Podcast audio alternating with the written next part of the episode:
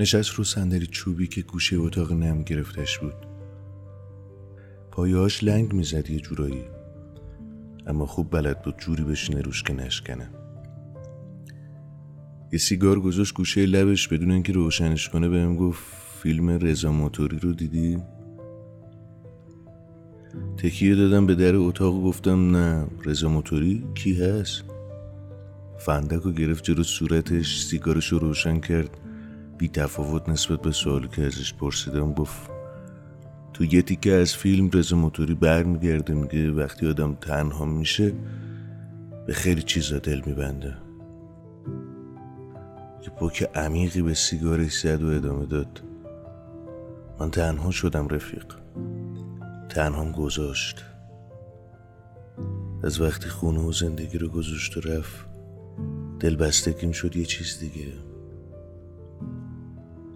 حقم داشت. تنهایی بده رفیق. بوی سیگارو دوست نداشتم. رفتم سمت پنجره تا نیمه بازش کردم.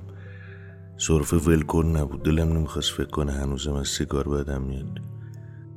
بهش نگاه کردم دیدم داره میخنده.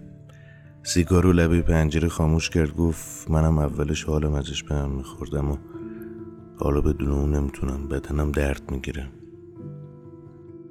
کلا داستان ما رو اینجوری خدا نوشته که از هر چیزی بار اول بعدمون میاد بعدا عاشقش میشیم. از محشیدم بار اول که دیدمش بعدم میومد.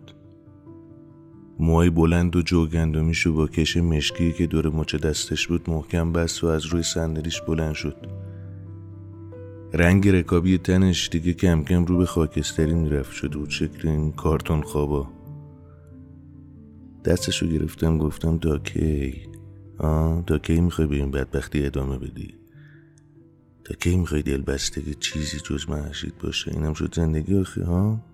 نگاه قیافتو. رو اسم محشید حساس بود. چشاش بازتر شد. به خیره شد گفت محشید ازش خبر داری؟ چشمامو ازش دزدیدم رفتم سراغ لیوان چایی که واسم ریخته بود. اومد دنبالم سوالشو دوباره تکرار کرد. جون محشید بگو ازش خبر داری؟ به خدا اگه برگرده گفتی رو من می‌ذارم کنار. من با چشمای اونم نشه میشم. اینو می‌خوام چی کار؟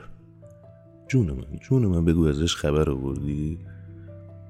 یه ذوقی ته صداش بود. یه امیدی تو چشماش زنده شد که دلم نیومد امیدو ازش بگیرم. یه غروب از چایی جوشیده و تلخش خوردم و پرسیدم نگفتی رزا موتوری کی بود؟ انگاری بو برده بود. نشست رو زمین گفت آخرش کشته میشه. رزا موتوری رو میگم. عشق فرنگیز کار دستش داد. این روزا شدم مثل رزا موتوری رفیق. ولی با این تفاوت که اون دیوونه بود من عملی. سرشو بلند کرد ازم پرسید حالا تو چرا سیاه پوشیدی ها؟ من که هنوز نمردم. رفتم سمت در گفتم فرنگی ستم و موتوری. تنها که شد بعد تو نتونست به چیزی دل ببنده.